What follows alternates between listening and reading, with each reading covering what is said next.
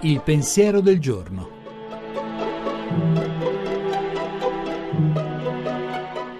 In studio Alessandro Zaccuri, giornalista di Avvenire.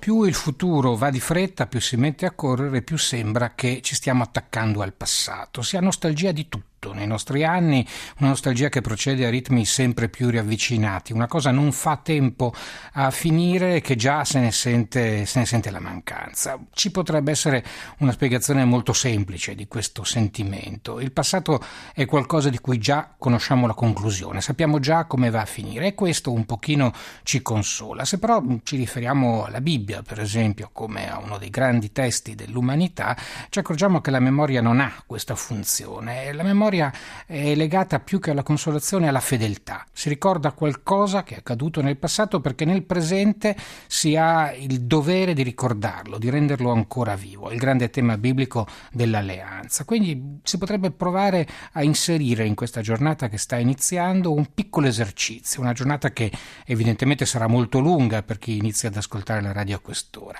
L'esercizio è questo, trovare una parola che riesca a riassumere il giorno che è passato, dare un nome alla fedeltà che stiamo cercando di rispettare e dare un nome che da qui in poi potremo ricordare senza rimpianto e senza nostalgia.